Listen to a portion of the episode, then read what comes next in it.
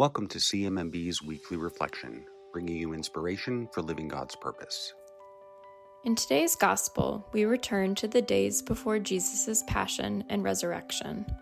Surrounded by his disciples, Jesus reveals his relationship with God the Father and what it means for the coming generations of followers. If you know me, then you will also know my Father, said Jesus. From now on, you do know him and have seen him.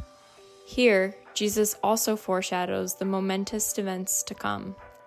He shares that although he will soon be going to join the Father, there is already a place in his home for the disciples. The disciples are confused. Thomas asks Jesus how they will know where to find him and his Father.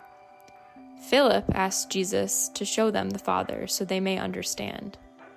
But Jesus cannot show the disciples what they have already seen.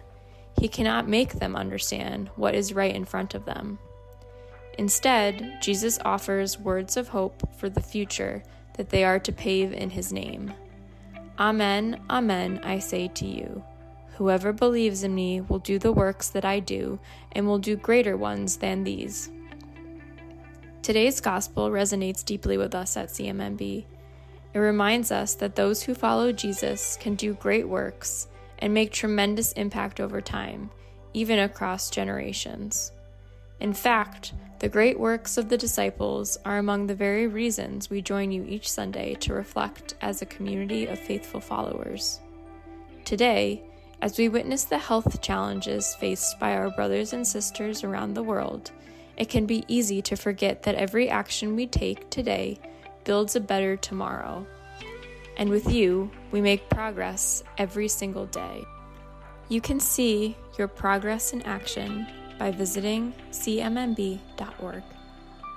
Thank you for joining us this week. This podcast is produced by Elena Solana, and your hosts are Emma Pontillo and Walter Illy.